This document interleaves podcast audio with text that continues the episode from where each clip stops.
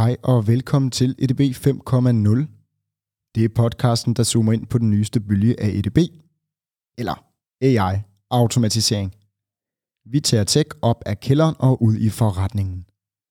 Vi taler om, hvad det er, hvordan man bruger det intelligent, og kommer med real-life eksempler og erfaringer fra vores verden.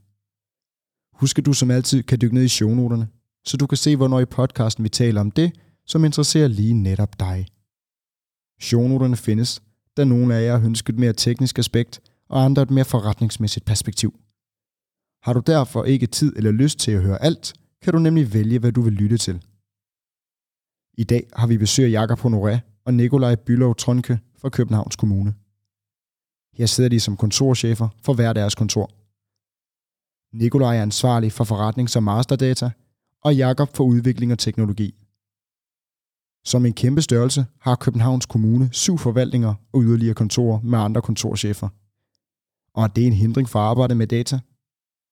Vi taler med de to dataansvarlige i kommunen om intelligente løsninger, dataetik i det offentlige, brugen fra data til kunstig intelligens, silodannelse, data warehouse, politik og data, mitigation, operationelle modeller, arbejde mod en fælles dataforståelse i kommunen – og Danmarks digitalisering som ryggrad for de mulige intelligente løsninger, som findes.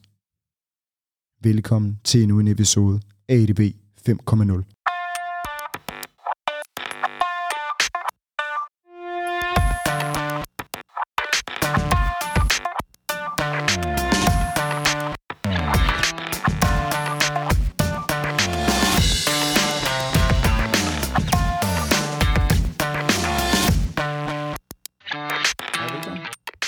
for det. Jamen, mange tak. Vi har øh, Jakob og Nikolaj med fra Københavns Kommune, øh, så begge to velkommen. Øh, og jeg kunne egentlig rigtig godt tænke mig, at i stedet for at jeg giver en indflyvning, at øh, høre, hvem er I, og hvad er det, I laver? Øh, og i hvilken del, fordi Københavns Kommune er en, en stor størrelse. Hvor sidder I, og hvad er det, I laver der? Vi starter med, med dig, Jakob. Jamen, øh, hej Mathias, og tak for invitationen, har jeg næsten lyst til at sige. Øh, mit navn er jo Jacob Nøje, øh, og jeg sidder i det, der hedder Koncern IT, som er en shared serviceorganisering inde i Københavns Kommune. Mm-hmm. Øh, så vi servicerer på tværs af alle øh, fagforvaltninger med IT generelt. Og det vil sige alt fra tunge fagsystemer til hosting-infrastruktur til PC'er, øh, og det vi kalder PC-arbejdspladsen. Og der, der har jeg så fornøjelsen af at være kontorchef for det, der hedder udvikling af teknologi. Øhm, og det vi gør, det er i virkeligheden at øh, håndtere alt intern udvikling, Øhm, og så prøver vi at drive sådan automatiseringsagendaen øh, og agendaen med at kigge på, hvilke nye teknologier kunne i sidste ende gå hen og effektivisere og automatisere Københavns Skole. Cool. Og, og Jacob, hvordan, øh, hvordan du endte der? Hvad, hvad er din rejse været øh, ja. for at komme til at sidde i, midt i smørhullet? Ja, men det er jo det, det er jo noget, det er noget af en rejse faktisk, ikke? Altså, så jeg, min, min start kom af at sidde i en kælder og spille mega meget computer. Øh, og det, det var jo stor... Jeg tror ikke, du er den eneste, der nej, nej, det, og, det, og det, er jo, det er jo lidt det, ikke? Jeg tror, der er, der er en del rejser, der startede der, ikke? Og mine forældre var mega ærgerlige og prøvede at gøre alt, hvad de kunne for at få mod af kælderen. Øh, men det var virkelig der, min interesse lå en del år. Øh, og det var jo alt fra at skille computer ad til at sidde og spille øh, mange forskellige computerspil. Øh, og så, så med, som tiden gik, så, så begyndte man at få en interesse for, ikke? En ting er, hvordan en computer virker. En anden ting er nogle af de der ting omkring, altså så programmere. Hvordan er det, man mhm. får computeren til at gøre det, man gerne vil? Um, så det var mit udgangspunkt, og det var meget sådan hjemmesideprogrammering, jeg egentlig gjorde. Um, ja. Og så begyndte jeg at bygge en karriere ud af det.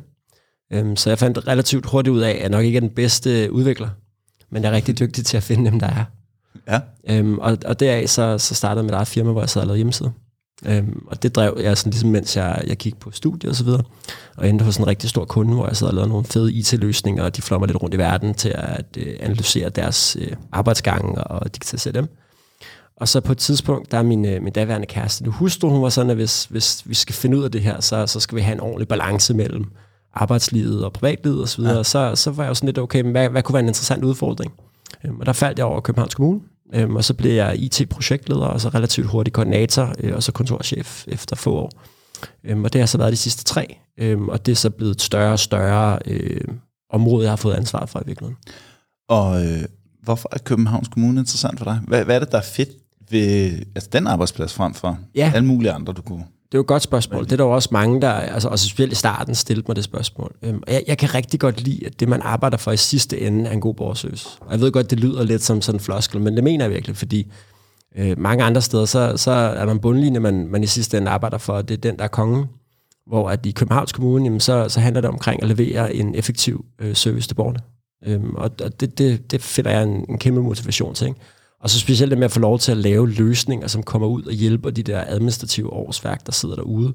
Altså sagsbehandlerne, dem der mm. faktisk hjælper borgerne øh, og gør deres hverdag nemmere, så de bruger mindre tid på administration og mere tid på rent faktisk at levere en god service.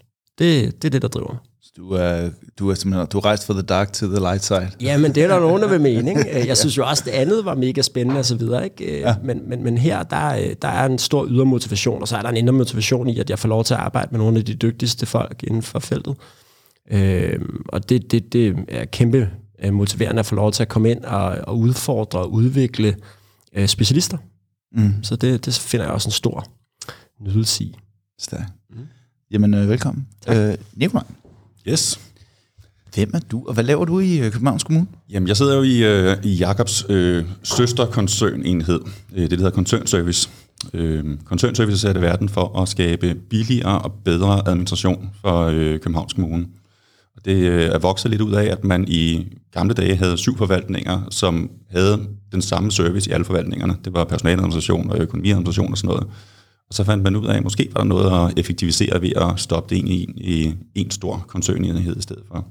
Og kan jeg lige spørge dig øh, til, til dem derude, der ikke nødvendigvis ved, hvad en forvaltning er i en kommune, eller i Københavns Kommune. Øh, hvad betyder det i den kontekst? Yes. Vi har i Københavns Kommune syv forskellige forvaltninger, og øh, hver forvaltning har et fagansvar, for eksempel for børn og unge, eller øh, for socialområdet, eller sådan noget. Og der sidder en borgmester øh, for enden og er med til at styre et udvalg, øh, som har sådan et stort fagansvarligt område, så at sige, som skal styre tingene. Øh, men fordi at Københavns Kommune har 45.000 medarbejdere, eller 45.000 ansættelsesforhold, så er der rigtig mange øh, hvad skal man sige, fordele i at have det delt op i hver syv, men der er også nogle fordele i at, ligesom at, at centralisere nogle af de her ting. Så øh, i, i koncernservice, der laver vi rigtig meget omkring øh, personaladministration, økonomiadministration og den slags. Øh, og jeg er kontorchef for et, et, et lidt atypisk kontor i koncernservice, der hedder Forretnings- og Masterdata. Øh, masterdata, der sikrer vi, at øh, der er styr på kontoplan, og at øh, data står, som de skal øh, i organisationen og den slags. Vi har alle registreret på den rigtige måde. Mm-hmm. Det er jo en forudsætning for alt det andet, vi laver, at vi har retvisende data, at det ser korrekt ud. Ja, ja. Forretningsdata er mere sådan en, en klassisk BI-afdeling. Vi laver øh, rapportering, især på, på økonomidata og, og HR-data, men også på, hvor godt gør vi det? Får vi løst vores sager til tiden? Får vi taget vores telefoner hurtigt nok? Får vi gjort de ting, vi skal? Og for at kunne lave den her rapportering, så har vi selvfølgelig også brug for data warehouse, noget data flows og ting og sager.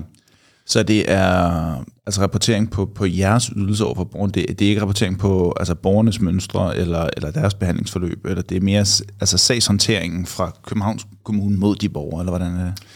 Vi har faktisk det stort set ikke noget med borgerne at gøre. Altså okay, ja. det vi administrerer, det er ansættelsesforhold, så det vil sige, at vi hjælper øh, ledere i Københavns Kommune. Vi har cirka 1.500 ledere, som skal kunne få ansat nogle folk, kan ændre løn og øh, ordne deres økonomi osv. Så, så det, det er rent internt forhold i forhold til, hvor gode er vi til at styre vores, øh, vores organisation indad til. Okay, så, så lige for at sætte det i perspektiv, så arbejder I på en arbejdsplads med 45.000 ansættelser, hvor I skal give ledelsesdata og supportere 1.500 ledere. Øh, det er knæ en stor arbejdsplads. det er stort, og det er også noget af det, der skaber kompleksiteten og nogle af de udfordringer, vi står med. Der er mange kokke og mange meninger, øh, og det er klart noget af det, som vi jonglerer med i hverdagen. Cool. Nicolaj, hvad, øh, hvad, hvad, hvad har din rejse hen som øh, kontorchef? Hvad, hvad, hvad er den været, og hvor kommer du fra? Jamen, jeg har sådan øh, to ben at stå på. Den ene, det er sådan lidt det der nørdeben, som, som Jakob også fortalte om, han havde med at have siddet med med en gammel computer nede i kælderen. Jeg spillede ikke sindssygt meget, men øh, jeg kunne godt lide det med at programmere og få dem til at spille melodier og øh, kunne lave databaser og ting og sager. Så, mm-hmm. så jeg havde sådan lidt det der nørdegen, som jeg synes, der var interessant ligesom at forfølge. Men, øh, men jeg har faktisk ikke brugt det særlig meget uddannelsesmæssigt. Jeg er uddannet inden for arbejdsmiljø, organisationsudvikling og ledelse. Øh, så har jeg sådan lidt mere sociologisk uddannelse i virkeligheden. Mm-hmm. Og har arbejdet mange år som øh, organisationskonsulent, HR-konsulent øh, men bevæget mig mere og mere i retning af, hvordan kan vi bruge data til at lave ledelsesmæssige beslutninger? Hvordan kan vi blive bedre til at, at støtte lederne i at træffe de rigtige beslutninger, hvis vi giver dem de rigtige data? Så jeg bevægede mig stille og roligt fra, fra sådan det der HR-felt over i, hvordan kan vi så arbejde med data på en måde, sådan så vi kan gøre det her bedre. Så nu er jeg havnet i en position, hvor jeg stort set kun arbejder med data, men stadig med samme øh, objekt øh, i sidste ende, altså sørge for, at vi får god ledelsesmæssig understøttelse. Hvordan har din rejse været fra altså det der med at arbejde med organisationsudvikling? Hvad er det for ligesom for nogle udfordringer, du har set fra at arbejde med organisationsudvikling til at erkende, at prøve data og dataunderstøttelse er så hammer vigtigt, at du har tænkt, altså at du lige pludselig vælger at skifte bane over i det, og vide dit liv til det. Hvad, hvad er motivationen bag det? Jeg ser det ikke så meget, som om jeg skiftede bane. Altså data har altid været en driver for mig på en eller anden måde, i måden at tænke øh, organisation og organisationsudvikling på. Altså snakker vi, hvad kan vi gøre for at sænke sygefraværet? Så bliver vi nødt til at se på, hvad er mønstrene i sygefraværet, og hvordan kan vi gøre noget ved de mønstre, vi kan se. Øh, hvis vi arbejder på personalomsætning, så bliver vi nødt til at finde ud af, hvor er det så, at personalomsætningen er for stor eller for lav, eller hvad kan vi gøre i forhold til det. Så for mig er, er data sådan en, en naturlig del af stort set alt faglighed, og det er sådan set også det, jeg er med til at, at drive i Københavns Kommune, det er at lade data få en central rolle i vores måde at træffe beslutninger på, og vores måde at tænke øh, organisation på. Jamen, det synes jeg er smukt citat. Data er en del af al faglighed. Det, er, det, ja, det burde det være, ikke? Jo. Er det så også det? Det er jo et godt spørgsmål. Altså, fordi jeg tænker, det er vel en, en, en kort del af den mission, som I er på, det er at gøre det, eller opnå det ude i Københavns Kommune, ikke? Der er ikke nogen tvivl om, at hvis data var en del af alle de steder, hvor data burde være en del af, så kunne vi lidt og stille og rulle tilbage i stolen og sige, nu har vi opnået det, vi gerne skulle. Jeg tror, at, øh, der, jeg tror stadig, at vi har lidt vej tilbage til at nå derhen til. Øh, og det er jo det, vi knokler på hele tiden, det er at sørge for at få data ud de rigtige steder.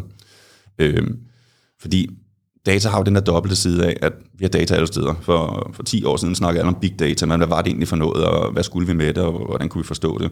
Øh, det blev sådan en buzzword uden, uden sådan rigtig indhold, som jeg så det dengang. Ikke? Øhm, så det vi hele tiden arbejder på, det er at gøre data til noget, som man kan forstå. Det vil sige, at vi skal mindske kompleksiteten, øge overblikket, vi skal gøre det nemt for en, som ikke har en mastergrad i økonomi, og kunne styre sin økonomi osv. Så, så det at kommunikere data og, og bruge data på en måde, så vi får sorteret noget fra og, og får skabt det overblik i det, det, det er det, der skal til for, at vi kan, vi kan bruge det reelt. Nu skal jeg høre. Vi, øh, vi sidder jo i et podcast, hvor vi taler om intelligent automatisering i alle dets afarter og alle dets mange forskellige definitioner, der kommer på det. Og jeg kunne rigtig godt tænke mig at høre jeres take på, hvad er intelligent automation set fra jeres stol? Ja, jamen det, det kan vi sagtens. Jamen, altså, jeg, jeg tror, man skal træde et skridt tilbage og så snakke sådan digitalisering. Sådan, altså, hvorfor er vi, når vi kigger på rankeringer af Danmark øh, i verden, et af de mest digitaliserede samfund? Øhm, og det kommer så i virkeligheden langt hen ad vejen, tror jeg. Vi startede tidligt på det der med at så sige, okay, du har en masse manuelle processer, hvordan kan du i virkeligheden effektivisere dem, altså automatisere dem? Øhm, og, og, og der er et logisk skridt at bruge IT. Øhm, og, det, og det er jo altså mange, mange, mange års arbejde, vi i virkeligheden bygger ovenpå, når vi begynder på det her. Men grundtanken er automatisering. Ikke? Først med applikationer, som vi jo stadig benytter, og som tit er, er det rigtige redskab at tage op af værktøjskassen. Og så er der bare nogle af de der steder, hvor vi kan begynde at se, at den der automatisering ligesom kan få en, en anden potens. Øhm, og det er jo det der med, at vi igennem den digitalisering har skabt et fundament, som vi kan bygge videre på. Ikke? Og det fundament er jo i virkeligheden, at vi genererer data. Og så har man jo egentlig øh, genereret data i forskellige afarter, øh, hvor at, at data i sig selv giver jo ingen værdi. Men det kan vi ligesom bygge ovenpå nu, og det vil sige, det som jeg egentlig også synes, Nikolaj begyndte sådan at komme ind på før, ikke? det er det der med, jamen hvad er det, at data giver os muligheder? Øhm, og det er i stedet for at ligesom have øh, en, en våd finger i vejret, jamen, så kan du i virkeligheden begynde at drive din organisering, drive din indsigt datadrevet. Øh, og det er jo det, der er fedt ved at være i en offentlig øh, institution, hvor det ligesom altid var et krav, at vi skal kunne digitalisere vores processer. Nu, nu står vi så med det her fundament, hvor vi genererer rigtig meget data. Det er vi så begyndt at bygge videre ovenpå. Øhm, og det gør man af forskellige afarter. Ikke? Jeg tror, det første sted, vi startede også, det var sådan øh, at kigge øh, software robotics. Og det har jo sådan set ikke noget med data at gøre, og faktisk ikke, øh, sådan, hvis man kigger på det, øh, synderligt øh, intelligent. Vel? Man tager egentlig de manuelle processer, der ligger inde i applikationer, hvor det er fragmenteret og for dyrt at lave integration og videreudvikling. Og så går man ind og, og regelstyrer det. Men det vi bare kunne se på det, det var, at der var en, en stor afgren af andre automatiseringsteknologier, som ligesom hvis vi begyndte at forbinde det med det her, øh, gav rigtig, rigtig øh, stor værdi. Og det var derfor, vi begyndte at kigge ind i, hvad vi øh, kalder kunstig intelligens. Øhm, og det, det var den første. Ikke? Så kunne vi være ude... Hvad er og- det, I kalder kunstig intelligens? Jamen, det skal nok komme. Okay, cool. Jeg, jeg, jeg kommer derhen. Det er en lidt lang indflyvning, men det er fordi, jeg synes, der er, sådan, Mhm. mm-hmm. der, der er noget, noget godt i den rejse. Øhm, og når vi, så, når vi så går ind og, og, og tilføjer den del, jamen, så skal du starte et sted. Ikke? Så vil sige, for kunstig intelligens for os var, var, var sådan øh, data science, øh, som klassisk, og så er der meget machine learning. Ikke? Mhm. Ud, store datamængder, kig på, øh, jamen, hvordan er det, vi kondenserer det her, så vi kan begynde at sige noget omkring, jamen, hvor er det næste sag lander hen. Ikke? Så kan vi begynde at sortere, prioritere, vurdere og lave beslutningsstøtte. Og det er jo her, det begynder at blive intelligent. Så det går fra, at man har haft en masse applikationer og drevet en masse data, som er fundamentet, vi står på. Oven på det, så er det så, at man kan begynde at lægge nogle løsninger, som i virkeligheden automatiserer yderligere. Og oven på de automatiserede løsninger, øh, som jo er arbejdsprocesser, som vi har lavet om til at involvere teknologi, automatiseringsteknologier, så de bliver mere effektive. Der kan vi så også begynde at sige noget ud fra det omkring, jamen, hvad er det så, når man benytter data, at man kan begynde at forudsige noget om fremtiden. Man kan begynde at forudsige, man begynder at hjælpe, man begynder at samle erfaringer. Og det er jo det, vi mener, når vi sådan snakker øh, intelligent automatisering. Og det er i virkeligheden, at vi benytter alle vores automatiseringsteknologier, og så i synergieffekten deraf, kan vi egentlig øh, gøre op med de arbejdsprocesser, som er digitaliseret, men som nu i stedet for bliver automatiseret, forstået på den måde, man fragmenterer dem fra hinanden igen, og så samler man dem, så de ikke er designet omkring, at der er et menneske, der skal udføre dem, men at det er en fuld automatiseret løsning, der skal udføre dem. Og det er der, hvor det begynder at blive intelligent. Ikke? Og der har man tilføjet arme og benene via softwarerobotterne for eksempel, eller integrationer, og så har man lagt algoritmerne op på toppen i forhold til at imitere menneskelige kognitive egenskaber. Cool, så hvis, hvis jeg forstår dig ret, så, Ja. ja. så og, og, øh, og hvis jeg lige skal prøve at opsummere, så kører vi altså ind i nogle trin, hvor man starter med, der, er- der er fuldt manuelt arbejde, og så begynder vi at digitalisere det ind i nogle applikationer. Ja. Og det vi mener med, når vi digitaliserer, det er ikke blot, at vi printer en pdf ud. Det er, at vi har en, en applikation med datafelter og data, der kan benyttes af en datamodel bagved.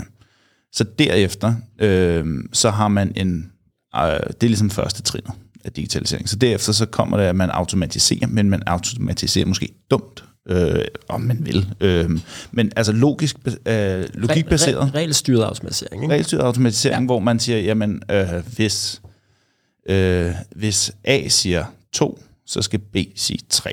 Øh, sådan, så man har nogle meget faste re- definerede regler, eller man følger en bestemt proces, som man har fast programmeret ind mm. i, en, i en RPA eller lignende. Ja. Og så det sidste niveau, eller og måske på det niveau også, at man får indsigt i sine data, det vil sige, at man kan rapportere på den, og man kan se, hvad er, øh, hvordan har vores historiske data set ud, og, og lignende. Og så kan man så sige, så er der det næste, som så er det intelligente niveau automatiseringen, Ja. som er, at vi skifter regel eller programmeringen ud med øh, en tendens eller et mønster i data, og bruger det til at implementere reglen, og rent rapporteringsmæssigt, så betyder det, at man kan decifrere, eller man kan, komme, man kan lave ekstrapolering på sine tendenser, og man kan lave øhm, finde ud af, hvilke variabler det er, der rykker nålen mest, og alle sådan nogle ting. Ja, det kan man godt sige. Og i virkeligheden, så noget af det, vi prøver at talsætte det meget som også for tiden, det er der med at begynde at bevæge sig ind i beslutningsstøtte. Mm. Tænk, hvis du kunne have alle dine kollegaers samlede erfaring ved dine fingerspidser, når du skal tage en faglig beslutning. Ikke? Altså, det er, den, det er den intelligens lige pludselig. Det handler ikke... Det, det, du, det er et hjælpemiddel i virkeligheden mm. til at gå ind og, og arbejde for dig. Ikke? Bruger jeg også den i talesættelse? Fordi der, der, der er langt fra den i talesættelse, du siger der. Hvad nu hvis alle dine kollegaer sidder ved siden af dig, frem for, øh, hvad hvis Skynet sidder ved siden af dig og fortæller, hvad du skal gøre i forhold til borgeren? Ja. Altså, øhm, Altså, jeg, jeg tror meget, at det med tillid er stadig et af de emner, som, som vi har lang vej før vi når derhen. Ikke? Øh, mennesker har en tendens til at have tillid til mennesker og ikke maskiner. Mm. Øhm, og det er, jo, det er jo en kæmpemæssig problemstilling i virkeligheden, når man arbejder inden for det her felt. Og det er også der, hvor man i virkeligheden set diskursen gå hen, når man kigger på den offentlige debat meget. Det er jo, at, øh, at åh nej, her kommer øh, den her sådan øh, øh, omnipotente algoritme øh, og overtager alt arbejde, øh, og den kommer til at beslutte alt. Øh, og, og det er bare ikke det, vi er. Øh, og, jeg, og jeg er nogle gange lidt i tvivl, om vi nogensinde kommer derhen. Ikke? Øhm, og der, der, der tror jeg, der, der er vigtigt ligesom at tage den der øh, med, og sådan, øh, du ved, køre det ned og så sige, jamen hvad er det i virkeligheden for nogle muligheder, det giver os? Mm. Og så gå ind i det, øh, du ved, med forsvarlighed, og være sikker på, at når vi så bruger de her tek- øh, teknologier og metoder, at vi gør det på en måde, sådan at vi ikke replikerer noget, der er øh, ufordelagtigt i data. Ikke? Altså eliminere biases, øh, er rigtig dygtige til at sige, på hvilke områder er vi modne nok til, at vi kan implementere det, og hvilken nogen skal vi enten vente med, eller hvor vi måske aldrig skal gøre det. Mm. Af god grund. Mm. Ikke? Men bare det der med, hvis man hele tiden holder øje med, at man kan godt gå frem mod klippekanten, bare man hele tiden kigger efter, hver, man, hver gang man har taget et skridt og siger, jamen vi er ikke styrt ud over endnu, og vi er stadigvæk kommet til på at få federe udsigt. Ja. Så er det ikke lækkert. Og det, og det, det tror jeg i virkeligheden er, er en, en forkert øh, tilgang at tage til det. Ikke? Altså, okay. så, så jeg tror, at man skal tage et skridt tilbage til det der, og så sige, altså have den snak omkring, jamen hvad er det for nogle muligheder, teknologien giver os? Mm-hmm. Og så skal man så samtidig sige, jamen i virkeligheden, hvilken risikoprofil har vi? Altså, hvor langt vi vil gå. Ikke? Alt mm. IT har en risiko. Ja. Ikke? Det kan gå ned, der kan være fejl. Det, det er en del af gamet. Øhm, og derfor, når man så begynder at gå ind i de her forskellige ting, så skal man kunne eliminere dem ud fra sådan en risikobaseret tilgang i virkeligheden til det. Og så sige, hvor langt er vi villige til at gå. Mm. Øhm, og det er jo derfor, at vi i Københavns Kommune har sådan en operationel model for det, ikke? som anholder data, øh, sådan ren og skær øh, jura, altså lovhjemmel, øh, når vi laver en behandling af borgernes data, hvad må vi, hvad må vi ikke? Øh, GDPR-lovgivning i forhold til at kigge på, jamen, datahåndtering af det her, øh, hvilke elementer af data er det, vi faktisk går ind og benytter. Øhm, og så har vi faktisk også et AI-kodex, som er politisk besluttet, øhm, mm. som er sådan moral og etik omkring, jamen, hvad er det, øh, og hvordan er det, at vi arbejder øh, med de her teknologier øh, internt i Københavns Kommune. Øhm, og så derfra videre til ligesom så sige, okay, når alt det er summeret, vi har styr på det der, vi har de rigtige kompetencer, og vi, vi kan gøre det forsvarligt, så er det, at vi, vi går videre i virkeligheden. Ikke? Mm. Og så er det godt, at vi har prøvet af først, om teknologien virker, og hvilke resultater vi kan, vi kan bruge osv. Men det har vi gjort på nogle datasæt, som jo så ikke indeholder øh, rigtig data. Ikke? Altså vi har pseudonymiseret, anonymiseret, gjort nogle af de her teknikker, øh, som gør, at vi kan lave en rapport på, om vi kan få en gevinst.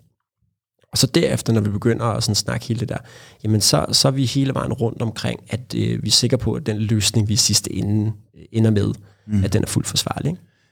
Øhm, må så vi har så... fjernet kløften via en operationel model. Ikke? Ja, ja. ja. Men øh, må jeg så ikke lige spørge som en øh, øh, som, som repræsentant for en borger, der så sidder og siger, jamen, fint, så I arbejder altså videre med noget AI. Øh, jeg er stadig lidt nervøs. Øh, der er lavet et AI-kodex, super fint. Øh, man har lavet kodex for noget, som man ikke ved, hvad er. Fordi det er det en ny teknologi, der kommer af, af, af god grund vil det være en innovativ løsning, kommer til at implementere. Hvordan får I oversat fra en eller anden politisk dokument, der beskriver nogle generelle retningslinjer til, hvad kan I gøre, hvad kan I ikke gøre, hvad er forsvarligt, hvad er ikke forsvarligt, sådan så mine rettigheder som borger, de bliver beskyttet. Øhm, hvordan, hvordan håndterer I det? Hvordan har I forholdt jer til det? Jamen altså, jeg tror i virkeligheden, at når du, når du har sådan en kodex, så har du faktisk noget at arbejde ud fra. Ikke? Alternativet er, at der ikke var noget. Det mm. være det helt forkerte sted at stå.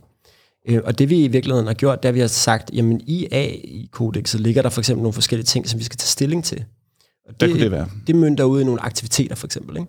Mm. Øhm, og, og det kunne for eksempel være, nu går vi ind på det her område, hvad er lovhjelmen inden for det? Ikke? Altså, øh, og, og det har vi jo fuldstændig styr på, så vi ved, at vi må gøre det manuelt.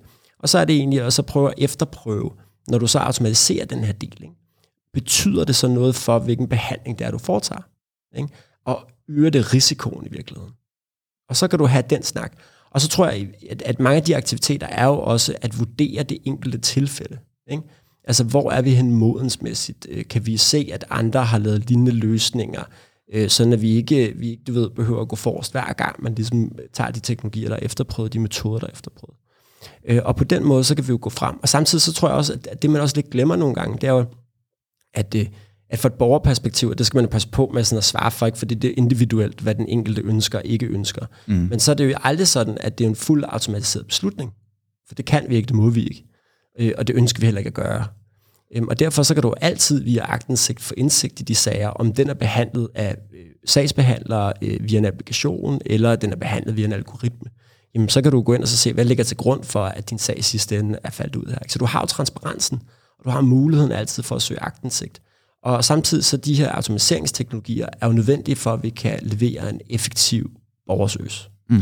Jeg synes, vi berører noget, som er super vigtigt her, som handler om tillid og troværdighed i forhold til nogle af de her øh, muligheder, som IA og andre ting giver os. Øh, fordi at uanset om det er en, en algoritme, der regner et eller andet, eller om, øh, eller om hvad der ligger bag det, så længe det ikke er en eller anden, der sidder og vurderer noget, så vil der altid være spørgsmål omkring, øh, hvad er grundlaget for den måde, vi tænker den algoritme på? Hvad er grundlaget for, hvordan vi, vi øh, vurderer det på? Jo længere vi kommer i retning af, af, af noget, som er øh, øh, sådan selvtænkende på en eller anden måde, altså mm. virkelig intelligent øh, mm. løsninger, jo mere lægger vi også vores lid til, at dem, der har tænkt modellen, også har været omkring de vigtigste ting. Øh, og der tror jeg, der er nogle ting omkring øh, transparent, som Jacob siger, men også noget omkring kontrol, opfølgning, øh, hvordan arbejder vi med, med, med, med følgende, løbende opfølgning på, på de her ting, der bliver super vigtige.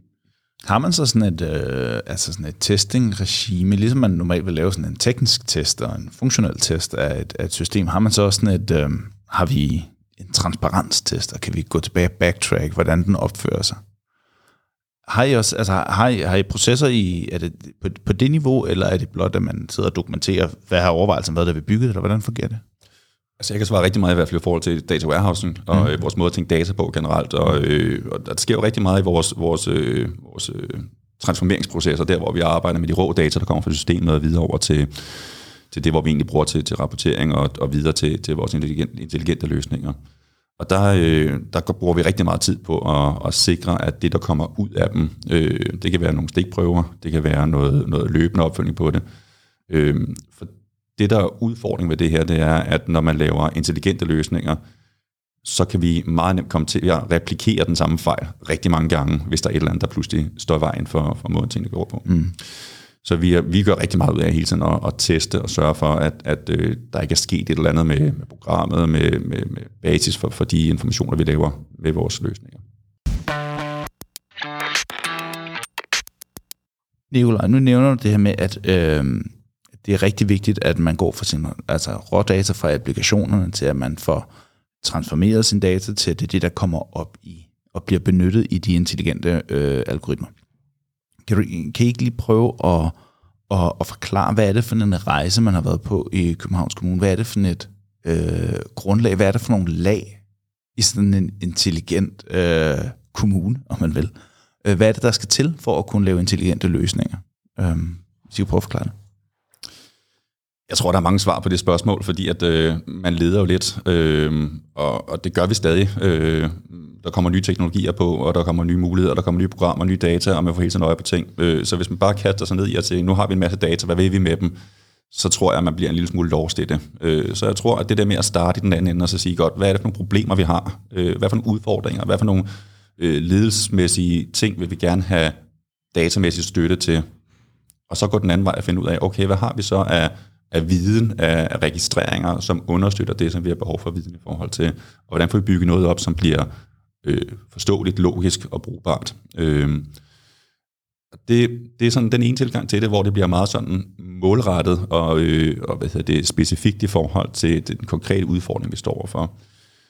Det har den downside, at man nemt får bygget noget, som har et spor, altså et transformationsspor, hvor vi bygger noget, som er helt nøjagtigt lavet til et helt specielt formål, øh, mm. som bliver svært at ligesom, drive og, og bruge til noget andet. Øh. Så den anden vej at gå, det er at sige, hvordan kan vi kombinere det med at bygge noget, som har en, et universelt formål, altså få styr på vores fraværsdata, snakker om før, eller vores økonomiske data, hvor mange, har vi, hvor mange fakturer har vi, øh, hvor hurtigt er vi til at, og, hvad hedder det, at behandle dem osv. Og, og det der med at bygge nogle, nogle generelle datamodeller, det er sådan den anden, det andet ben at stå på. Øh, og der tror jeg, vi bruger rigtig meget tid på at, at arbejde på øh, altså balancen mellem de to ben, så vi både får, får bygget noget, der er universelt, øh, men også får bygget noget, som, som øh, arbejder sig op imod de grundforudsætninger, man har for at styre en kommune. Så det vil sige, det er, det er sådan en konstant balance, eller en afvejning, eller en øh, rekursiv øh, hvad hedder det, dans mellem de to øh, forskellige. Når der kommer et nyt krav ind, så skal man tilpasse datamodellen en lille smule, samtidig med, at man skal sørge for, at den nye data, man kaster ind, også skal bruges universelt konstant. Ja, det kan man sige, men, øh, men, men samtidig bygger vi også noget, som, som har en vis stabilitet, ikke? altså sådan, så man har nogle grundforudsætninger for, hvordan bygger vi vores modeller, hvordan er det data er struktureret, kan vi bruge den samme tidstabel for eksempel på tværs af de forskellige kilder og sådan noget, så, så kan, vi, kan vi lave nogle ting, som, som, som danner ryggraden i vores måde at tænke på, vores måde at organisere data på, så, øh, så står vi skarpe. Ikke? Men, Hvordan fungerer det så, når man, altså hvad, hvad kræver det, når man nu sidder med et, øh, mere end blot en forvaltning? Øh, man har et øh, til en vis grad, øh, og det kan vi måske lige forklare lidt om, men, men et, et distribueret ejerskabsforhold til de her ting, og man har nogle centraliserede ydelser. Hvordan styrer man en datamodel i den kontekst? I noget, der er så stort, med så mange forskellige ansvar. Øh, øh, det, det virker svært. Kan I prøve at forklare lidt om det, eller, eller er det det? Det er svært, og det er, øh, det er noget, som vi arbejder rigtig meget med. Hvordan kan vi få sikret dels ejerskabet til de øh, data, vi leverer, men, øh, men også sådan den, en fælles politisk forståelse. Øh, for nogle år siden, så havde vi en, en, en B-model, hvor der var rigtig mange muligheder for de enkelte forvaltninger at gå ind og lave deres egne definitioner på alting, og, og gå ind og lave deres egne rapporter. Det betød bare, at vi i sidste ende kom til at få øh, 17 forskellige definitioner på for eksempel sygeforvær, øh, som betyder, at vi sad og diskuterede, at det er den ene eller den anden model, og den ene eller den anden metode, som er den rigtige. Øh, kan du lige prøve, hvis, hvis man nu for eksempel ikke har siddet og regnet på sygefravær før, Yes. øh, hvad, bare lige sådan hurtigt to forskellige måder at, at beregne et sygefravær på, bare lige sådan, så vi får et eksempel på det. Jamen, der er mange ting, der indgår i sådan en model. Den ene, det kan være, øh, hvem, hvem indgår i sygefraværet? Er det også elever? Er det øh, seniorordninger? Er det øh, folk, der er på overlov? Øh, det andet spørgsmål er, hvad er sygefravær? Er det, når man er hjem en halv dag eller en hel dag? Er det, når du øh, er, er rigtig syg? Eller nu har vi lige haft corona for nylig. Skal det medgå, når man er hjemsendt? Altså, der er mange forskellige tanker i, hvordan skal man øh, tænke det? Og der er vi igen inde i det der med, altså kombinationen mellem data og, og fagfagligheden. Mm-hmm. Det er den, vi konstant arbejder med. Hvordan skal vi definere de her ting? Og der gør vi rigtig meget ud af at, at få det ind i forskellige øh, referencegrupper og udvalg, hvor vi ligesom får, får fageksperten til at være med til at vurdere, hvordan skal vi tænke det her. Og det er så fageksperter på tværs af forvaltningerne, som sidder i sådan en samråd, og så definerer de ting. Eller ja. hvordan? Ja. ja, altså for eksempel nu snakker vi sygeforvær som eksempel her. Ja. Øh, det kan være, at vi har en, en HR-kreds bestående af alle øh, HR-cheferne i de syv forvaltninger, der på den måde har den besluttende magt i forhold til det her. Bag dem sidder der så en referencegruppe med nogen, der ved lidt mere om teknikken, lidt mere om, øh, om hvordan er det, vi arbejder med det i praksis, som støtter øh, HR-cheferne. Men på den måde har vi, har vi alle forvaltningerne på den måde integreret i, i de beslutninger, vi tager, når vi laver nogle fælles standarder på tværs. Men vi er meget orienteret mod det der med, hvordan kan vi arbejde med nogle autoritative standarder, som man kan kalde det. Ikke? Øh, hvordan er det, vi tænker, så vi syge for personalomsætning, øh, betaling til tiden af fakturer og så videre. Hvordan kan vi arbejde med det her, sådan, så igen det bliver transparent, at det er det her, der ligger i tallet, og det er sådan her, vi skal forstå det, det er sådan her, vi kan arbejde videre med det, der kommer ud af, af modellen. Mm. Hvor meget er øh, indkapslet under den her centrale styring og de her centrale definitioner, og hvor meget af det ligger ude i forvaltningerne selv, og hvor går grænsen mellem, hvad der hvad I vælger fra et centralt hold, og, og sige, at det, det kaster vi altså nogle definitioner ned over, og det her, det må I bare køre videre med. Ja. Jeg synes, det var interessant, fordi at, øh, jeg tror, at du havde ATP, der snakkede om demokratisering af data øh, og muligheden for at bruge det. Og det, mm. det lyder jo rigtig, rigtig godt. Altså, vi kan jo rigtig godt lide, at folk får mulighed for at arbejde med data og få, få dem brugt til noget, som reelt giver værdi, og ikke bare noget, som vi skal sidde og lave centralt for og definere alt for dem. Øh, og det er, jo, det er jo den ene side af balancen. Den anden side af balancen er det, som jeg sagde før, med at vi pludselig får 17 forskellige definitioner på det samme, eller noget, som nogen troede virkede, men det virkede ikke rigtigt alligevel, fordi det viste noget forkert. Så vi arbejder i stigende grad mod øh, altså de ting, som, som har sådan et, et politisk afsæt, eller, eller hvor det er nødvendigt, at vi på en eller anden måde har et, en fælles holdning til tingene, eller en fælles måde at, at tænke tingene på, at det bliver autoritative standarder. Men, øh, men vi åbner også vi rummet på den anden side og siger, når nu vi har lavet en autoritativ standard, så prøver vi også ligesom at lægge det frem som nøgletal, eller noget, som nogle øh, intelligente modeller kan arbejde videre med, som så bliver grundlag for vores måde at, at arbejde øh, sige, på næste step derfra. Ja, så tror jeg meget, at der også er den, øh, hvor, hvor man har noget fagforvaltningsspecifik data. Ikke? Mm. Som, som jo i virkeligheden handler om det fagområde, det, det enkelte sidder og behandler for. Og som selvfølgelig er, er meget vigtigt, at de har styr på, de kan rapportere og har indsigt i osv. Øhm, og der kan vi godt komme ud og hjælpe dem så for eksempel med at lave algoritmer på toppen af det. Mm-hmm. Øhm, men, men dataen er ikke sådan er ikke værdiskabende øh, på tværs. Mm. Og så er der de datasæt, som er sådan øh, almen nyttige, alle har behov for. Ikke? Sygefravær er et rigtig godt eksempel. Ja. Og så er der nogle af dem, hvor et par forvaltninger har brug for ligesom at kunne arbejde sammen øh, omkring øh, de datasæt. Hvad kunne det for eksempel være? Jamen, øh, vi har noget på parkeringsområdet for eksempel, som handler omkring sådan øh, med parkeringslicenser osv., som går imellem kultur- og fritidsforvaltningen øh, og teknik- og miljøforvaltningen, som sådan ejer parkeringsområdet. Øh, men, øh, men kultur- og fritidsforvaltningen sidder så og, og kører noget på P-licenser, fordi de ejer borgerservice for eksempel. Ikke? Mm-hmm. Der kan du godt se, som borger, så kommer du ind, ikke? og du er lidt ligeglad om det er teknik- eller miljøforvaltning, eller det er kultur- og fritidsforvaltning. Du har bare brug for en service, der går på tværs, og for at vi kan levere den, så har vi brug for, at, at data deles. Ikke? Så det vil være et godt eksempel. Mm-hmm. Øhm, og, og noget af det, som, som, som Nico, Nikolaj og jeg har arbejdet på, det er altså ligesom at så sige, jamen, der er jo mange datavarehuse af god grund i Københavns Kommune. Fordi man har brug for at have sin fagforvaltningsdata på en måde, så man kan rapportere på det. Øhm, og samtidig så har vi også brug for at have nogle steder, hvor vi kan opbevare den her data, som begynder sådan at blive øh, almen nyttig, kan man sige, ikke? på tværs. Den skaber en værdi på tværs. Mm-hmm. Øhm, og det er derfor, vi sådan har, har lavet det, vi kalder databank, KK Databank. Øh, og det vi egentlig har gjort der, det er, at vi lavet sådan stort, eller det er egentlig ikke så stort, øh, det er et datavarehus, øh, men hvor vi ligesom har været inde og arbejde meget med mulighederne, det giver os. Så der er ligesom, øh, vi kalder det biblioteket. Mm-hmm. Så der er ligesom et hovedbibliotek, øhm, og der, der er alle de der bøger, som er rigtig gode, øh, de datasæt, som er rigtig gode, at alle ligesom kan få adgang til. Mm. Og så er der de små øh, lokale afdelinger inde i hovedbiblioteket, ikke? hvor at, øh, der, der er lås på døren og vandsætte skodder og de bøger, der står derinde, jamen det er sådan set kun den enkelte fagforvaltning, der kan tilgå dem. Og det, der så er mulighed for, det er så, at man kan gå ind og tage nogle, sæt, øh, nogle af de her datasæt, hvor man har ejerskabet for det, ikke? hvor der er en teknisk governance og en forretningsmæssig governance til at styre det, og så kan man ligesom låne det ud til de andre. Og så begynder vi at bygge det her sted, hvor at, at noget af det, der er så vigtigt, når man har det data, noget af det, der er så svært også i virkeligheden, det er det der med, som Nikolaj så fint var inde på, ikke? Jamen, øh, skal der være en autoritativ kilde? Hvem ejer så den? Ikke? Hvis det er fagforvaltningsspecifik data, jamen, så er det den fagforvaltning, der ejer, der ejer det. Men hvis andre så laver bindinger på det, så betyder ændringer lige pludselig alt. Ikke? For så falder systemerne med, at vi har styr på det der med, hvordan er det, vi ændrer datasættene? Hvilke modeller kan vi lave nedover? Øh, og i virkeligheden også bare, ikke, ikke bare din data, men også din metadata. Altså, hvad kan du egentlig bruge dataen til at bygge videre på? Ikke? Hvad må du, hvad skal du ikke gøre?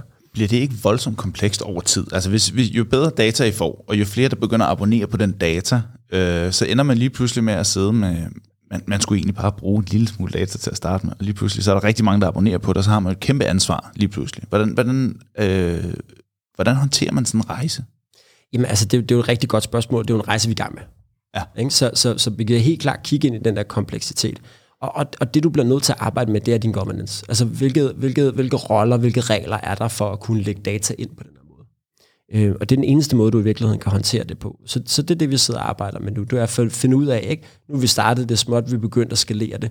Jamen, hvad er det i sidste ende? Hvordan er det, den her data governance så skal se ud? Ikke?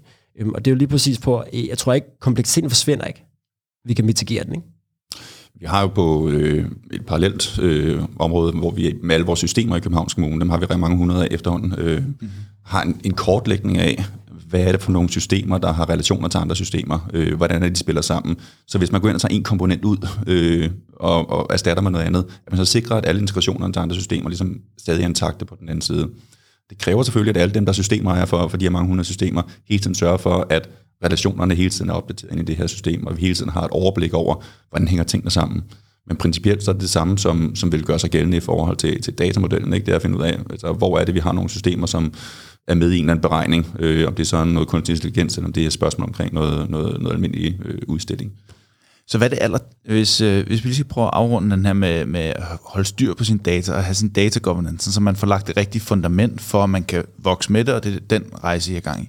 Hvad er sådan de vigtigste ting, man skal have styr på i forhold til data governance, og hvad er det for nogle øh, forudsætninger, der ligesom skal være på plads, før man kan øh, gro med det øh, øh, i en sustainable future, om man vil? Altså jeg tror, der er øh, nogle af de klassiske discipliner her, der kommer til at fylde rigtig meget omkring øh, datarens og dokumentation og replikerbarhed og alle de her ting, så er, som, som er super vigtige i forhold til øh, at kunne arbejde med datakilder generelt. Øh, vi ligesom lægger det over til, til siden og kigger på den mere sådan forretningsmæssige del af det så tror jeg, der er rigtig meget det, der handler om, hvordan er det, vi sikrer, at der er ejerskab til, til, til data de rigtige steder, ejerskab til øh, hvad skal man sige, de fælles definitioner, som vi, vi talte om før, de autoritative definitioner, at der er en, en, en politisk og en, en organisatorisk opbakning til den måde, som, som vi arbejder på. Mm. Øh, udfordringen kunne være, hvis alle ligesom bare er sin egen lykkesmed og, og bruger data, som de har lyst til, at det ruder rundt, at det så bliver øh, ja, noget rod. Og, og, og det, der, det der er jo desværre i det, det er jo det der med, at du mitigerer kompleksitet. Du fjerner den ikke. Altså sådan, mm. og, og du har jo helt ret i dit spørgsmål der, ikke? Øh, jeg tror, øh, Nikolaj og jeg er sådan lidt, lidt, lidt, måske lidt for spøg, måske rigtigt, ikke? Sagde, jamen det her, det tager 20 år. Altså, fordi du ved, ingen bindinger på data, eller hvor du ikke har ligesom kigget på tværs. Øh, det er jo det samme, du havde, da du startede med digitalisering, hvor du kørte nogle enkelte store silo-fagsystemer med nogle integrationer du skrev ikke mm. noget ned, du fik ikke rigtig dokumenteret det osv. Ikke? Og så lige pludselig, så skulle du i gang med det. Så skulle du i gang med at opgradere, eller du skulle i gang med at skifte ud, ikke, som vi gør relativt tit, og så brage det hele ned. Og jeg tror, det er på samme måde i, i, i dataarbejdet, hvor vi virkelig har været der, jamen, det, det er der, hvor vi skal begynde at skabe det der overblik.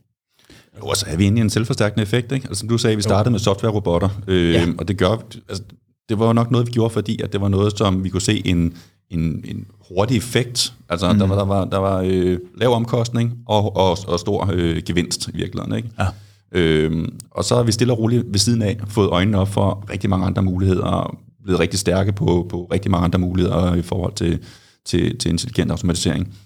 Men, men altså, nu, jeg startede med at sige, at den organisation, jeg er en del af, der er, der er en af hovedoverskrifterne, det er at skabe bedre og billigere administration. Øhm, så har det altid været folk, der himlede lidt med øjnene og sagde, at enten gør det billigere, eller også gør det bedre. Ikke? Altså, øh, man kan ikke gøre begge dele samtidig.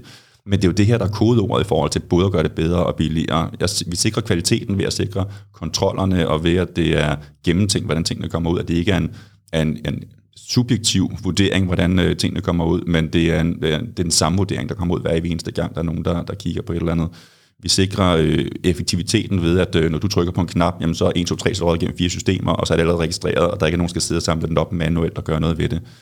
Så der er rigtig meget at komme efter her, og jo flere, der får øjnene op for automatiseringens muligheder, jo mere arbejde bliver der også. Så derfor tror jeg ikke, det er helt skævt, at det ikke det er ikke kun en spøg med de her 20 år, øhm, mm. før vi kan læne os tilbage i stolen. Og Spørgsmålet er, om det ikke mere, altså frem for det er 20 år, fordi jeg tænker, det er også om 25 år, så det er, en, det er, en, altså det er, en, det er en konstant balance, man skal holde, øh, og det er en konstant dans, man ligesom skal igennem det her med, at der kommer mere kompleksitet, det kræver noget mere styring, det kræver noget smartere styring på en eller anden måde, Øhm, og, og jo mere, hver eneste gang der kommer en ny teknologi på, der kommer et nyt behov på, så vil det også kræve en modreaktion på den anden side, som ligesom afvejer det på en eller anden måde. Øh, og det stopper vel egentlig aldrig. Nej, og, og, og jeg synes, det der det er en rigtig god point, ikke? fordi i virkeligheden så har du det samme, altså langt den vej til det med, før i tiden så havde du, øh, du ved, øh, jeg ved ikke om, om folk kan genkende den, ikke? men Windows XP-installationen hjemme hos mig, Ja. den var der i mange år. Ikke? Den var der rigtig mange år, ikke? for den fungerede. Der var ikke alle mulige problemer osv. Og i virkeligheden så havde jeg sådan en tendens til, at jeg ville egentlig bare gerne lade være med at opgradere, fordi den version, jeg havde, den fungerede bare fantastisk. Ikke? Der var lav risiko, ikke? Der var ikke nogen, der angreb den sådan øh, version af, af Windows. Det var der sikkert, men ikke sådan voldsomt, og i hvert fald ikke, ikke hos mig. Hvor til i dag, jamen så, så, så opgraderer du altså løbende. Mm. Og, og den der, sådan, øh, som de, jo, de fleste kalder evergreen-tanken, den er jo en forudsætning for, hvordan vi digitaliserer i dag. Der er konstante forandringer i vores landskab. Ikke? Så det er jo det, du skal kunne håndtere. Du skal kunne håndtere den kompleksitet, der, der grænser sig nogle gange til kaos. Ikke? Mm. Så, så det er jo det, det er den disciplin, vi går ind i. Ikke? Og hvordan er det så, du kan styre den forretningsmæssigt? Men det kan du ved at ligesom sige, jamen, når du skal installere hvilken som helst applikation, så bliver du nødt til at gå igennem nogle gates. Du bliver nødt til at have den godkendt. Den skal igennem en change-proces og sådan nogle forskellige ting. Ikke? Og det fjerner noget af din hastighed, men samtidig så gør det, at du kan styre kaoset. Og, og det tror jeg er så vigtigt i den der. Ikke? Og jeg tror, at den samme gælder i virkeligheden for data. Det er, at du har været i nogle siloer, hvor du har den, du har lavet nogle bindinger på den, nu begynder den at have en værdi på tværs, jamen så er det klart, så skal du tage det samme regime. Ikke? Mm. Du skal benytte de samme øh, metoder og principper, du har brugt på dit IT-landskab. Øh, og det er den der, som, som virkelig begynder at gå op for øh, mange organisationer, som gerne vil være datadrevne, øh, og specielt så store organisationer som vores. Ikke? Fordi det er der, hvor du virkelig i en stor organisation har du en høj kompleksitet, men du har stadigvæk en hel værktøjskasse for dit applikationshåndterings... Øh, eller for, for, for din håndtering af de applikationer, som du virkelig også kan benytte på det her. Ikke? Så mm. samme, samme metoder, samme mekanikker i virkeligheden, og det vi låner af, og det vi Som står på. det klassiske change management inden for altså IT-ændringsstyring. Øh, Præcis. Ja. Ikke? Så de er der jo. Det er jo ikke, det er jo ikke noget, noget grundlæggende nyt. Øh, det er at oversætte dem og bruge dem, og, og tage de ting, der fungerer, og så også altså virkeligheden have den her med, øh, og Nicolai, du kom ind på det før, som jeg synes er grundgenialt, ikke? Altså, hvad er det forretningsmæssige problem, du gerne vil løse? Mm. Altså start der. Øhm, så vi, vi har mange, som kommer, øh, og, og det er jo fedt. De har været ude og høre øh, automatisering af det nye, det her software robotics, det, det fungerer bare, øh, det gør vi i Københavns Kommune, jeg vil gerne have en robot. Øh, det er der, vi starter. Og, og, og den samtale, den er jo rigtig god, fordi der er en interesse, og der er noget, vi kan bygge videre på, ikke? og der er en, en, en forretningsmæssig, øh, øh, sådan i virkeligheden, øh, energi i, og gerne vil automatisere sine processer og effektivisere øh, sit, sit fagområde. Mm. Og det jeg så kommer ud og så siger, det er, øh, hvad er jeres forretningsmæssige problem? Hvad er jeres processer? Ikke? Hvad er jeres arbejdsgange? Og så, så den samtale handler så omkring, jamen, hvad er det faktisk, de udfører? Hvad er udfordringerne med det? Og så lige pludselig, så bliver det ikke et spørgsmål om, om software-robot, men det bliver faktisk i virkeligheden øh, hele automatiseringsværktøjskassen. Ikke? Så nu, nu begynder vi altså at bevæge os fra data, governance, man har fået styr på sin data, hvis man nogensinde får det. Øhm, og så videre op til et appliceringsniveau, altså hvor er det, det kan begynde at give værdi. Kan, kan I lige prøve at fortælle noget om den rejse, I så har været på øhm, i forhold til det? Altså hvordan benytter man data? Hvordan benytter I data? Både sådan i form af altså ude i applikationerne til at tage nogle beslutninger, eller er det udelukkende rapporteringsmæssigt? Eller kan I lige prøve at forklare lidt om det, og hvad, hvad er det ligesom next steppet, efter man har fået styr på sin data? Eller, eller hvad var det i Københavns Kommune? Øhm, ja, man digitaliserede, øh, og deraf så fik man data. Mm. Og så begyndte man altså at kigge, okay, den data kan sige noget om, hvad det faktisk er, vi gør. Ikke?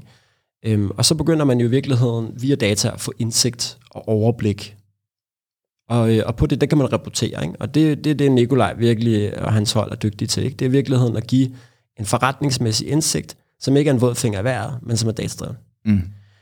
Og, øh, og, og, og når du ligesom gerne vil det, så går du ud og spørger, hvad er det forretningsmæssige problem, og så angriber du sådan. Og det er faktisk samme tilgang, vi har, når vi går ud og gerne vil lave en automatisering. Det er, at vi går ud og spørger, hvad det forretningsmæssige problem er.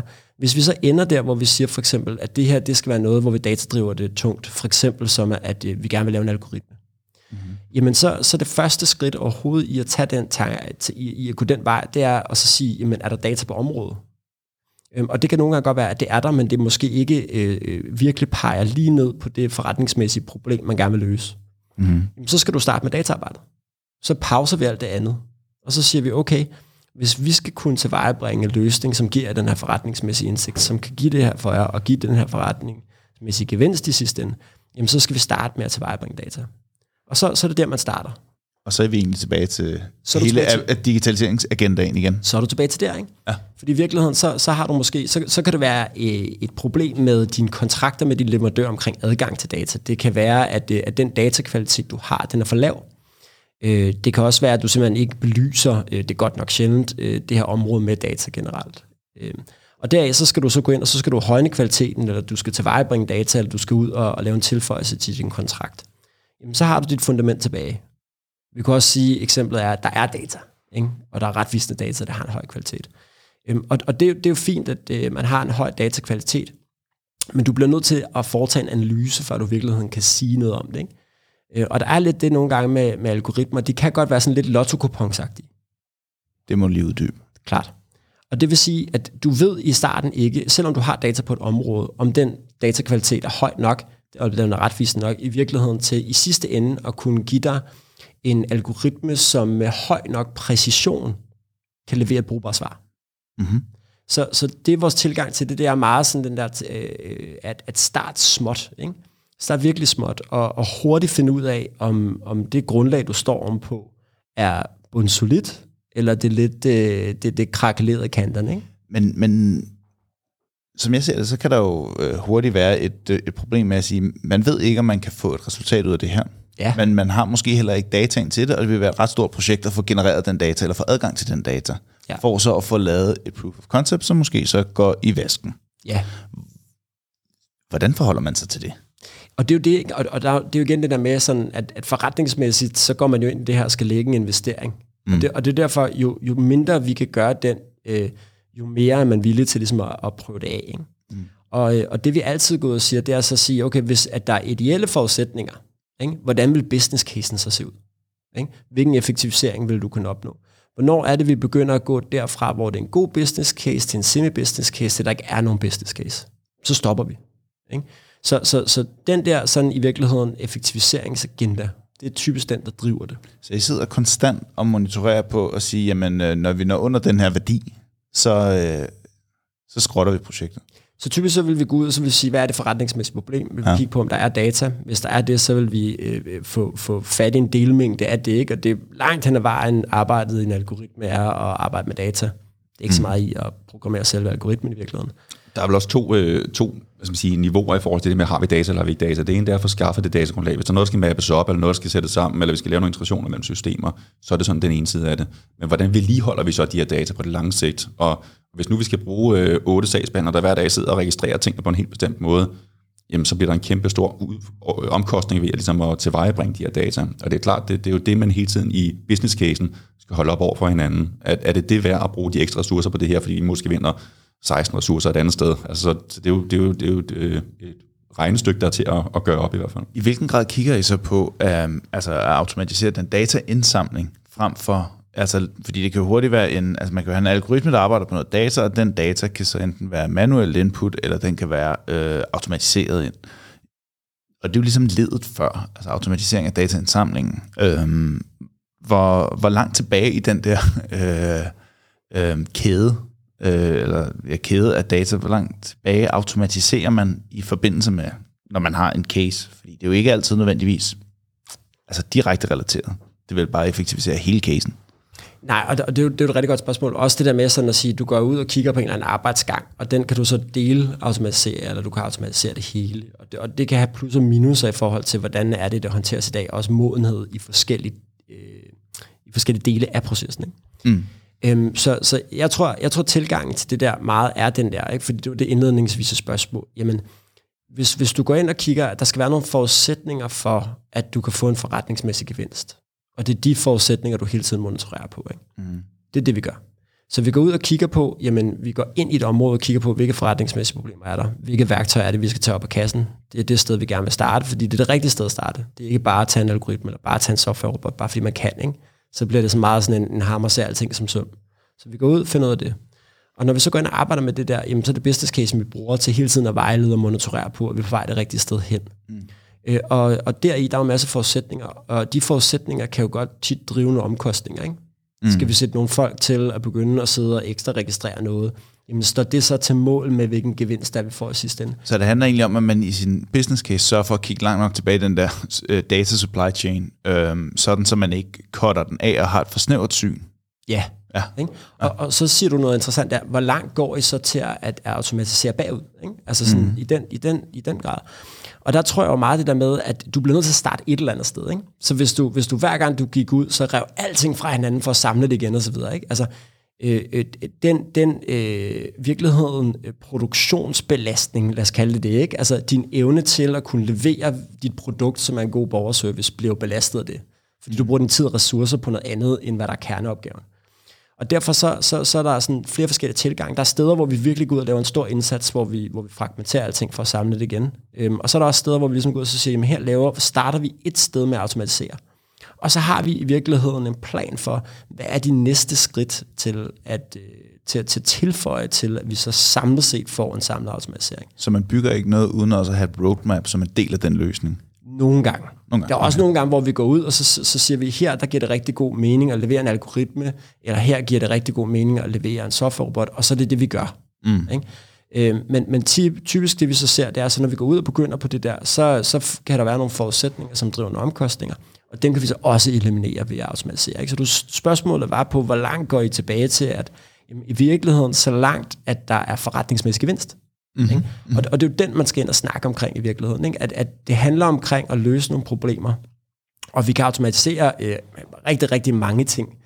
Øh, men nogle gange, så, så er det hele tiden det der med at kigge på, jamen, altså, at står gevinsterne mål med den indsats, der skal lægges. Det, det er det vigtigste spørgsmål også i det der. Ikke? Kan I komme med et godt eksempel på nogle af de algoritmer, der så er implementeret?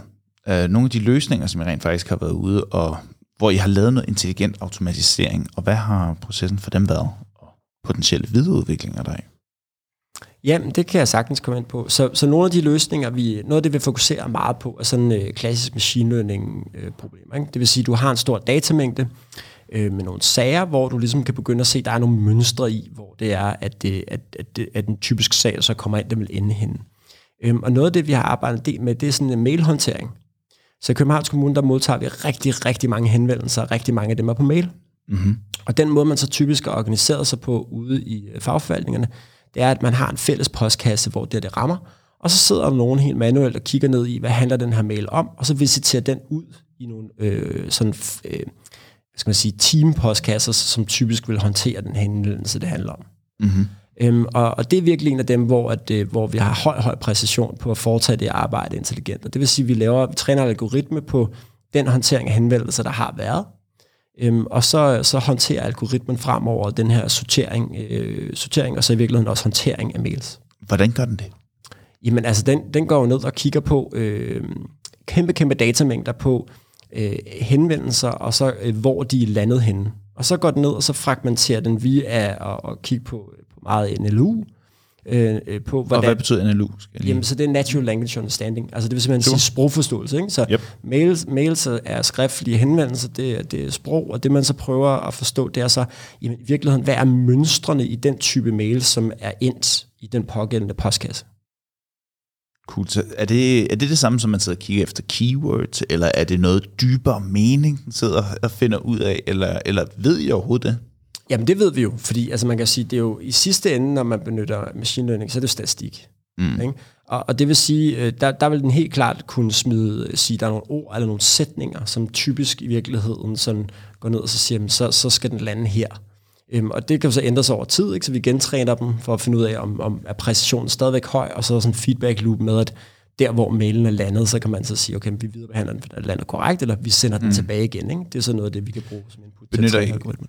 Benytter I udelukkende brødteksten til det, eller er det også borgerinformationen, øh, eller tidspunktet, den lander ind på, øh, eller lignende, som der kunne være øh, inputparametre til at bestemme, hvor den så skulle hen, eller er det udelukkende core-teksten i, i mailen? Det kan jeg faktisk ikke huske. okay. jeg, jeg ved, det er brødtekst. Altså, den, den del er jeg, er jeg rimelig skarp på, ikke? men øh, med tidspunkt og så videre, det, jeg kan ikke huske, om det er et par meter ind i algoritmen. Det er jeg faktisk i tvivl om. Okay, fanden. Ja. Men ellers synes jeg, det som, som du også siger, Jacob, øh, det er jo, at, øh, at nu den her øh, løsning i forhold til at få mailsene de rigtige steder hen, det er sådan et mm. eksempel på noget, hvor vi har brugt nogle algoritmer til at få dem de rigtige steder hen. Men det, der er aller, aller vigtigt, synes jeg, øh, i, i, i vores øh, hvad skal man sige, indspark til det her, det er, at vi bruger hele, hele værktøjskassen, ikke? Øh, så man starter med at kigge på det. Og der synes jeg, vi har rigtig mange løsninger, hvor man har nogle, nogle lavpraktiske muligheder for at sige, nu laver vi bare nogle integrationer mellem nogle systemer, eller noget RPA-løsning, eller et eller andet, hvor at vi får løst problemet, uden at overkomplicere det.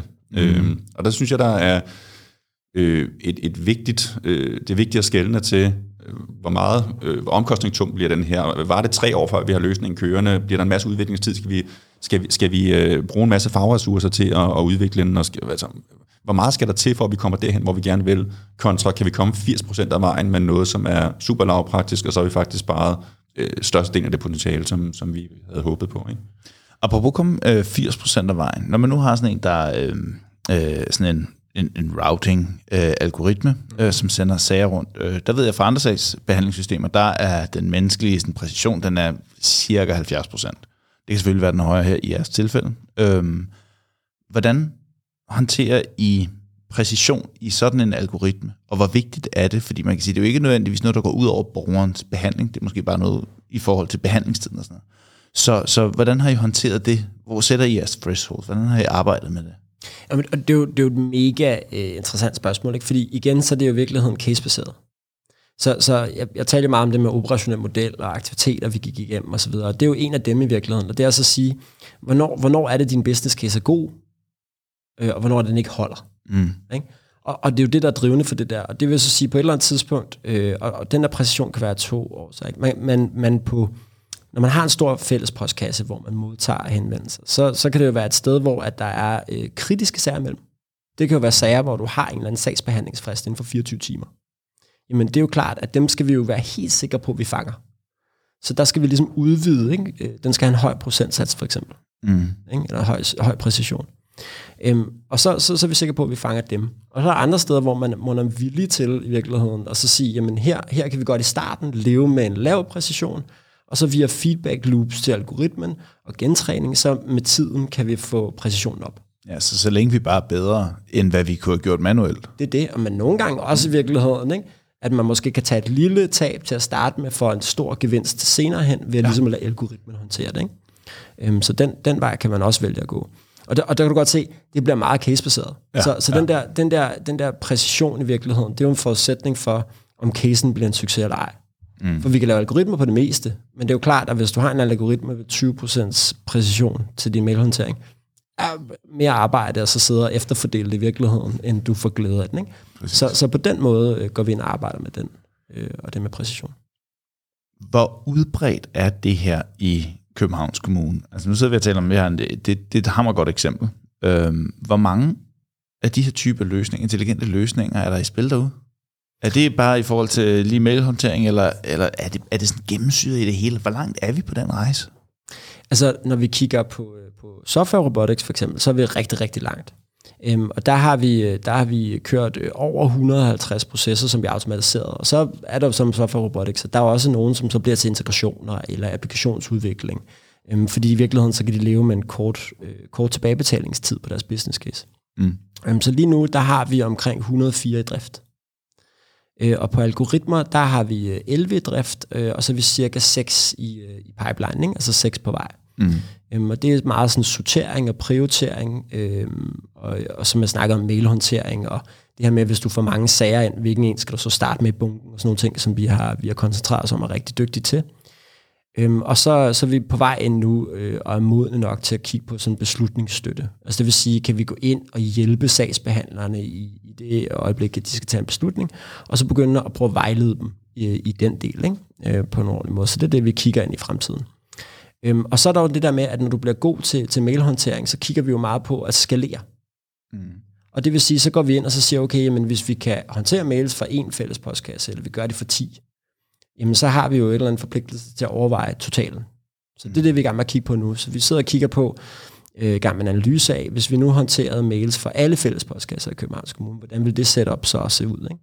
Øh, hvordan håndterer du gentræning i den henseende, og sådan nogle forskellige ting. Ikke? Og så begynder det jo virkelig at blive interessant, når man begynder at få nogle af de her store, skaf, store skala løsninger. Ikke? Så I udvider ligesom på to, øh, altså øh, på to parametre, eller på to akser. Den ene, det er nye cases, og den anden, det er en udbredelse eller en yderligere rollout af jeres øh, allerede eksisterende løsninger. Præcis. det giver mening. Jo, så, så kan man egentlig også tænke en tredje, ikke, som handler om, øh, altså, hvor langt skal vi gå? Skal, skal, skal mailen bare flyttes over i en anden postkasse, og nogen, der kigger på den der? Eller skal den flyttes over i en anden postkasse, og samtidig laves til en sag i sagsstyringssystemet, så, så bliver tildelt en særlig sagsbehandler, fordi man ved, at den sagsbehandler tidligere har arbejdet med den type sag, eller tidligere har noget erfaring med de her områder, som vi nu har, og ind i den. Så det er også et spørgsmål, hvor langt trækker vi den så i sidste ende. Ikke? Og det vil så egentlig tilbage til det roadmap, vi talte om tidligere at man skal være altså, klar på, hvor meget af den her proces, man automatiserer, og i hvilke led er det, man gør det. Ja. ja. Og en kæmpe sidegevinst ved mailhåndtering for eksempel, det er også arkiveringen. Så er øh, præcisionen på din arkivering stiger også. Mm. Og forklar mig lige, hvorfor er arkivering vigtigt i forbindelse med det offentlige? Det er jo fordi, at øh, alt, hvad vi laver, er jo transparensbaseret. Det vil sige, at hvis man som borger har håndteret noget ind hos os, så kan man søge agtindsigt. Og agtindsigt betyder, at man får indsigt i sin akt, det vil sige, at man får indsigt i øh, dataen, der ligger til grund for, og hvor, øh, begrundelsen for, hvorfor beslutningen i sidste ende endte, som den var. Hvor er Københavns Kommune på vej hen? Hvis vi lige prøver at kigge de der 20 år ind i fremtiden, hvad, hvad er det, vi ser ind i på det tidspunkt, og hvor, hvor, hvad er jeres, hvor tror I, det bevæger sig hen? Øhm, alt det her med at udnytte data og få bygget øh, intelligente algoritmer og automatisering på toppen af det? Jeg tror i hvert fald, at, at der er et kæmpe stort politisk fokus på, at vi øh, sikrer, at de penge, skatteborgerne betaler, at de reelt kommer til at gå til noget, som er hands-on hjælp. En øh, plejeassistent, der kommer og hjælper en, en ældre, eller øh, en svømmehal, der holder åbent, eller mulighederne for rent at, at gøre noget i forhold til dem. Det betyder alt det, som vi har, som er administrativt på en eller anden måde. Alt det, som er, er understøttende, eller øh, det, der gør, at vi træffer beslutninger på de rigtige måder, det skal gøres så, så, så teknisk understøttet som overhovedet muligt, så vi kan bruge vores kræfter de steder, hvor at der reelt er brug for nogle hænder øh, til at gøre noget. Så står vi tilbage med noget, som er, hvad skal man sige, øh, vurderende, forstående i forhold til, øh, hvordan skal vi afgøre en, en sag om et, et barn, der skal anbringes, eller et eller andet, som er en lille smule følsom på den måde. Der er klart, der skal også være plads til nogle eksperter i forhold til det. Men de skal selvfølgelig også hjælpe så godt som overhovedet muligt. Så jo mere data vi kan give dem i forhold til at træffe de rigtige beslutninger, jo bedre står vi også. Så jeg tror helt klart på, at det her det gør, at vi kommer til at, at øh, gøre meget mere af det, som er manuelt administrativt i dag, gør det automatisk. Og det, der kommer til at stå tilbage, det er mere rådgivning og vurdering og så det, som man populært kalder de varme hænder, ikke? altså dem, som mm. reelt set er ude og hjælpe borgerne med at gøre noget. Øh. Og så støtte, at de varme hænder har informationen ved hånden, eller indsigterne, de intelligente indsigter ved hånden til at støtte deres beslutning. Lige præcis. Mm-hmm. Der er jeg jo helt enig. Jeg, jeg tror, at, øh, at alt, hvad vi kan gøre for øh, at effektivisere Københavns Kommune, det er det, vi kommer til at gøre. Om 20 år, så står vi et sted, hvor at, hvor at det, alle de hjælpemidler, vi ligesom kan stille til rådighed, for der kan tages øh, en, en rådgivende og en vejledende beslutning hos en sagsbehandler, er så nemt som overhovedet muligt. Hvis man som lytter derude, synes, at Københavns Kommunes rejse har været super fed, og I laver nogle super cool ting, og man gerne vil lære noget af det, hvad er ligesom de key takeaways, man skal tage med, øh, og kan lære fra jeres rejse, og måske også nogle af de fejl, I har gjort undervejs. Hvad, hvad, hvad skulle de tre sådan key takeaways være, hvis vi lige øh, starter med dig, Nikolaj? Jeg synes helt klart, det der, vi, vi snakker om tidligere med at starte ved, ved de største problemer. Altså at tage fat i der, hvor at, uh, forretninger har udfordringer, eller har brug for støtte i forhold til at træffe de rigtige beslutninger. Der, hvor tingene gør ondt, hvordan kan vi starte øh, i det hjørne, for at vi får, får størst mulig hvad skal sige, effekt af vores data. Mm-hmm. Det andet det er at sikre ejerskab. Øh, sikre, at, øh, at snakker vi tidligere om både om transparens og det her med, at, at, at der er ejerskab til, til de øh, fælles løsninger, de fælles øh, definitioner, vi har på tingene. Sørg for, at det, at, at det, det rigtigt er forankret i, i organisationen, sådan, så at man ikke øh, har sådan en følelse af hokus pokus og magi. Ikke? Og så øh, den tredje ting, synes jeg, er øh, start småt. Altså, øh, jeg synes helt klart, at, øh, som jeg sagde tidligere, med, med software-robotterne er et godt eksempel på, at vi med, med en teknologi, som er, er relativt lavpraktisk, lidt, lidt makroagtigt, øh, man ligger ned over det hele, øh, siger mm-hmm. regelbaseret, så kan vi gøre sådan og sådan og sådan. Øh, der synes jeg, at, øh, at der er nogle cases her, der har vist, at man kan få stor... Øh, stor effekt, men også en modning af, af nogle digitaliseringsmuligheder ved at, ved at starte småt og lade det udbrede sig derfra. Cool. Jakob, hvad tænker du? Tre key takeaways? Jeg, jeg tænker helt klart det der med, at, øh, at start, spot, tænk stort. Ikke? Øh, lav en lille løsning, men, men tænk på, at den her den sidste ende skal sku, kunne skaleres til en kæmpe organisation. Og så tror jeg meget på det der med, øh, hvis du skal spise en elefant, øh, jamen så skal du starte et lille sted, øh, men du skal have hele øh, måltidet i sådan din, dit sigt. Ikke? Øhm, og så tror jeg på, at, øh, at øh, dataarbejdet er en klassisk IT-dyd, hvor du skal bruge nogle af dine redskaber for klassisk IT. Det vil sige, den måde, du har håndteret dine applikationer på en stor organisation, det er den måde, du også skal gå til dit dataarbejde. I forhold til dokumentation og change management? Dokumentation, change management, overblik, øh, alle de forskellige klassiske dyder, jamen det er også dem, du skal lægge ned over det. Ikke? Og, og der er et stort opgave, fordi du har et, øh, du, du, du kommer ind i en stor kompleksitet, du vil have mange siloer, det du så skal begynde at gøre, det er at samle dem. Var det ikke tre? Det var det jo nok egentlig. Super godt. Det blev det, det øhm, jeg vil bare sige tusind tak, fordi I kom ind i dag. Jeg synes, det har været voldsomt spændende. Jeg synes, det er en vildt spændende rejse på, øhm, og fascinerende øh, den skala, det kan bevæge sig op i. Øhm, og som borger, så synes jeg, det er fedt at have, have sådan nogen som jer øh, inden og, øh, og betjene os andre. Det er fedt. Så, det er vi glade for, Mathias. Vi er glade for, at vi kan levere dig en service. tak for det. Tak for at komme. kom.